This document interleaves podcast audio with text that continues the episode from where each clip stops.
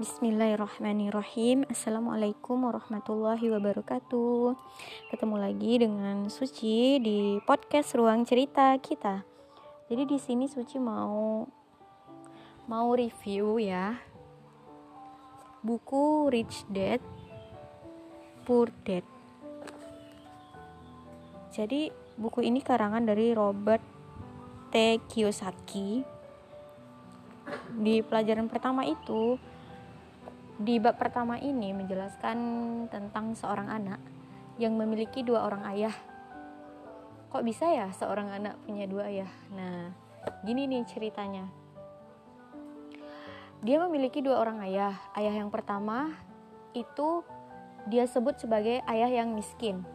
Ayah yang kedua dia sebut sebagai ayah kaya.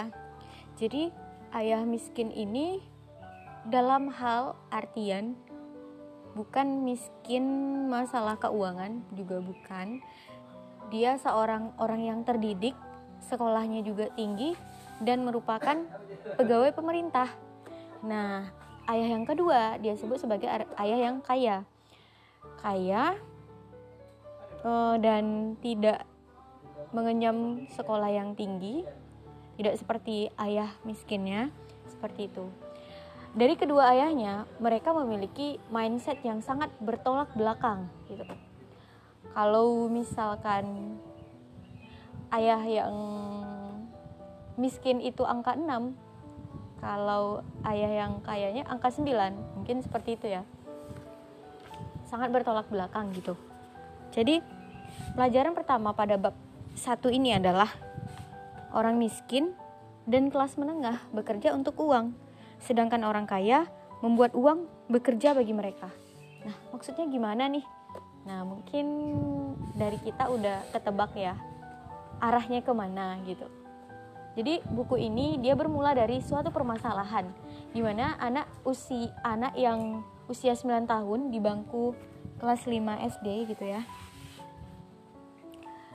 e, dihadapkan dengan suatu peristiwa gitu ya, di mana temannya yang kaya itu ingin berlibur. Kemudian mereka tidak mengajaknya karena dengan alasan anak ini adalah orang miskin dan mereka tidak ingin mengajak anak yang miskin gitu. Jadi dia bertanya kepada ayahnya, "Ayah, aku ingin menjadi orang kaya, bagaimana caranya?"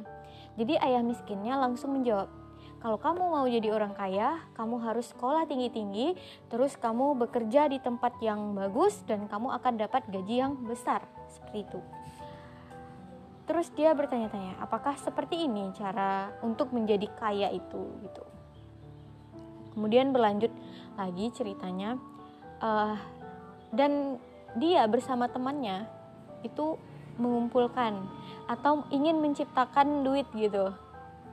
Jadi logika anak usia sembilan tahun kelas lima S D, mereka ciptakan duit dari uh, apa ya, dari bekas odol, dari tempat odol itu mereka kumpulkan dan berharap itu menjadi duit koin yang diterima, ternyata gagal dan mereka akhirnya ke ayahnya Mike.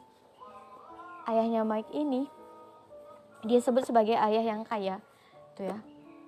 Karena ayah Mike inilah yang mengajarkan kepadanya bahwa orang miskin dan kelas menengah bekerja untuk uang, sedangkan orang kaya membuat uang bekerja bagi mereka.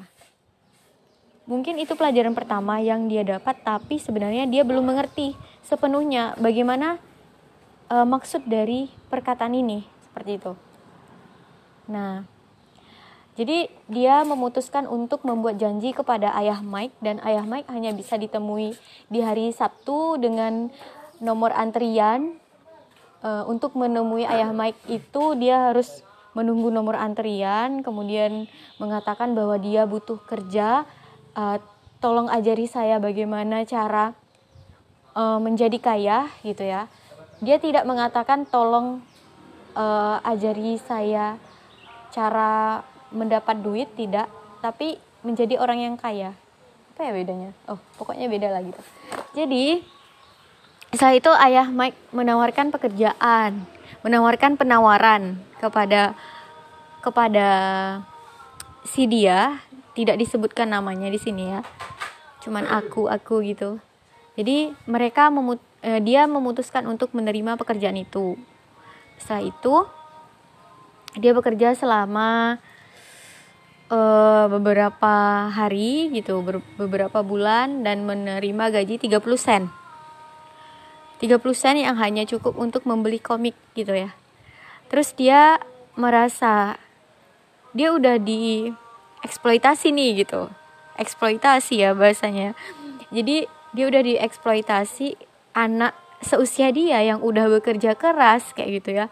Hanya digaji tiga puluh sen dan hanya cukup untuk membeli komik kayak gitu. Uh, bukankah ini bentuk eksplois, eks, eksploitasi tenaga kerja di bawah umur? Dia berpikir seperti itu, dan dia berdiskusi dengan ayah miskinnya, bahwa ayah miskinnya mengatakan seperti itu. Karena ayahnya juga bekerja di pemerintahan, jadi ayahnya tuh bilang kalau ini udah termasuk pelanggaran uh, tenaga kerja di bawah umur gitu. Jadi dia memutuskan untuk memberontak gitu ya, ya bahasanya memberontak ya, untuk protes gitu ya kepada ayah Mike, bahwa perjanjian awalnya dia harusnya diajarkan tentang bagaimana menjadi kaya, tapi ayah Mike jangankan untuk mengajarkan, datang kepada dia dan berbicara aja itu nggak ada gitu, saking dia berpikiran dia nggak diperdulikan seperti itu. Jadi dia menemui ayah Mike di Sabtu, di hari Sabtu dengan seperti biasa menunggu antrian, dan dia mengatakan bahwa eh, Bapak telah mengeksploitasi saya kayak gitu. Saya udah bekerja keras untuk Bapak, tapi Bapak tidak menghargai saya. Bapak hanya menggaji saya tiga puluh sen. Jadi saya di sini ingin memutuskan untuk berhenti bekerja. Berhenti bekerja atau eh, naikkan gaji saya. Nah, seperti itu. Jadi di sini ayah Mike itu mengatakan bahwa iya, saya sedang mengajari kamu seperti itu. Dari mana Bapak mengajari saya? Bapak aja tidak pernah ngomong sama saya, tidak pernah menemui saya. Saya udah bekerja keras untuk Bapak, tapi Bapak tidak menghargai saya kayak gitu. Uh, ini adalah cara saya dalam mengajari kamu kayak gitu. Jadi ayah Mike ini mengatakan kepada Mike kayak gitu ya. Jangan pernah bekerja untuk uang kayak gitu. Tapi biarkan uang bekerja untuk kamu. Jadi ayah Mike ini uh, membuat penawaran lagi sama anak kecil ini gitu ya. Uh, saya salut kepada kamu kayak gitu kan. Banyak orang yang ketika dia tidak tidak mampu atau telah di ambang batas kesabaran, maka mereka kan berhenti tanpa bertanya, tanpa memprotes atau bagaimana kayak gitu, karena gajinya tidak sesuai. Tapi kamu kembali ke saya, ini adalah momen yang sangat saya tunggu-tunggu gitu. Jadi kamu tetap ingin saya ajarkan cara menjadi kaya, atau kamu berhenti dan tetap memiliki mindset seperti sekarang? Jadi anak ini menerima tawaran bapak ini, dan dengan syarat dia tetap bekerja dan tidak digaji. Bayangkan teman-teman, kita bekerja gitu ya, tapi kita tidak digaji seperti itu. Jadi itu adalah pelajaran pertama yang diberikan ayah Mike kepada dia. Keesokan harinya sampai berbulan-bulan dia tidak digaji seperti itu. Jadi dia belajar bekerja tidak untuk uang. Nah, seorang anak yang usianya sembilan tahun, dia udah dididik dengan seperti itu. Dan pada akhirnya ada eh, apa ya, ada komik yang banyak ba- banyak banget yang datang kepada dia dan juga Mike gitu ya. Dan mereka mengalokasikan komik tersebut, kemudian menyewakan komik-komik yang banyak itu. Nah, komik ini merupakan pinjaman dari seseorang gitu. Komiknya dalam jumlah besar dan mereka mengelolanya, mereka menyewakannya, dan alhasil um, usaha mereka ini mendatangkan penghasilan sebesar sembilan dolar per bulan. Jadi mereka memperkerjakan adiknya Mike untuk menunggu menunggu komik-komik ini untuk disewakan, kemudian dibaca di tempat itu, dan menggaji adik Mike itu hanya sekitar satu dolar per bulan. Nah, jadi itulah hasil dari pelajaran pertama yang didapatkan dari buku ini gitu kan. Jadi orang miskin dan kelas menengah bekerja untuk uang, sedangkan orang kaya membuat uang bekerja bagi mereka.